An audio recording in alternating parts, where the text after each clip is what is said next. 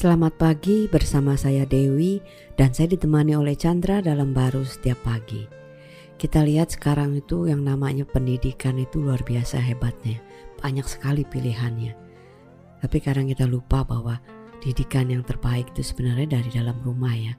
Karena dalam Amsal 13 ayat 1 dikatakan, anak yang bijak mendengarkan didikan ayahnya, tetapi seorang pencemooh tidak mendengarkan hadikan wah ini beda banget ya gitu kan kita tahu lah ya uh, setiap orang tua itu ingin memberi, apa memberikan pendidikan yang baik untuk anak-anaknya ya dengan pendidikan kita berpikir kan itu bisa membuat bukan aja anak itu pintar kan tapi membuat anak itu uh, lebih Menjadi bijak, bijak dan bisa ya. berhasil di dalam Betul. hidupnya Nah, sehingga kita berpikir pendidikan yang bagus, yang tinggi itulah sebagai utama untuk membuat anak kita menjadi anak yang bijak Nah, yang bijak, anak pintar, anak berhasil.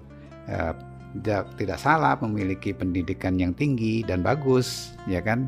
Tapi eh, yang menjadi dasarnya sebenarnya Hmm, eh, bukan di situ kan? Mm-mm. Sebenarnya di eh, bapaknya eh, di dalam hubungan eh, orang tuanya kepada anak-anak itu, dia bukan hanya bisa pintar di kepala ya, Hmm. eh, tapi dia bisa punya kepenuhan hati. hmm, Nah, itu kan nggak bisa eh, sebatas pendidikan eh, di luar aja, tapi ada sebatas hubungan dengan bapak dan anak eh, yang di mana eh, eh, bapaknya bisa eh, berbicara kepada kehidupan anak-anaknya dan anak-anaknya bisa memiliki satu hubungan yang bisa dinikmati. hmm. Nah, tentunya kita tahu ya ini suatu keinginan kan setiap orang tua ya dan juga tentunya orang anak-anak juga nggak pernah ingin membantah gitu ya ingin Betul. menjadi bijak tapi eh, kita tahu manusia itu sangat terbatas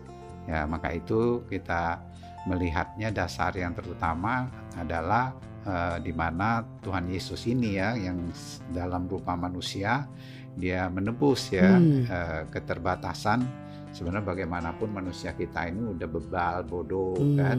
betul. Ya kan? Eh, yang eh, sepintar-pintarnya orang dia mengatakan dia tidak percaya kepada Tuhan sebenarnya ada Alkitab mengatakan dia bodoh kan? Dia bebal kan? Betul. Ah, tapi eh, ketika dia menerima Kristus dia menjadi satu kehidupan Tuhan yang baru kan? Hmm, ada kehidupan Tuhan yang baru sehingga dia memiliki eh, hikmatnya Tuhan. Hmm, Nah, dia menjadi bijak kan di dalam hidupnya. Dengan cara dia melihat seperti itu dia menjadi ringan aja menghargai orang-orang yang dekat dengan mereka khususnya eh, orang tua adik mereka yang diberikan Tuhan eh, sehingga dia juga bisa mendengar da- eh, bukan hanya sekedar eh, eh, mentaruhkan telingahnya tapi membuka hatinya untuk hmm. mendengar apa yang sebenarnya bisa dia eh, pelajari dari di dalam ayahnya ya Karena Gitu. kita tahu seorang ayah pasti kan ingin memberikan yang terbaik kan gitu seperti Bapak kita di surga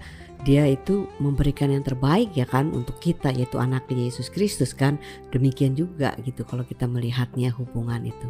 Iya, dengan cara demikian ya tentunya pendidikan di luar pun dengan mudah ya kita eh, akan tertuntun untuk mendapatkan pendidikan eh, yang terbaik juga, tapi yang mendasar adalah dari Tuhan dengan melalui hubungan bapak dan anak ini. Wow, amin.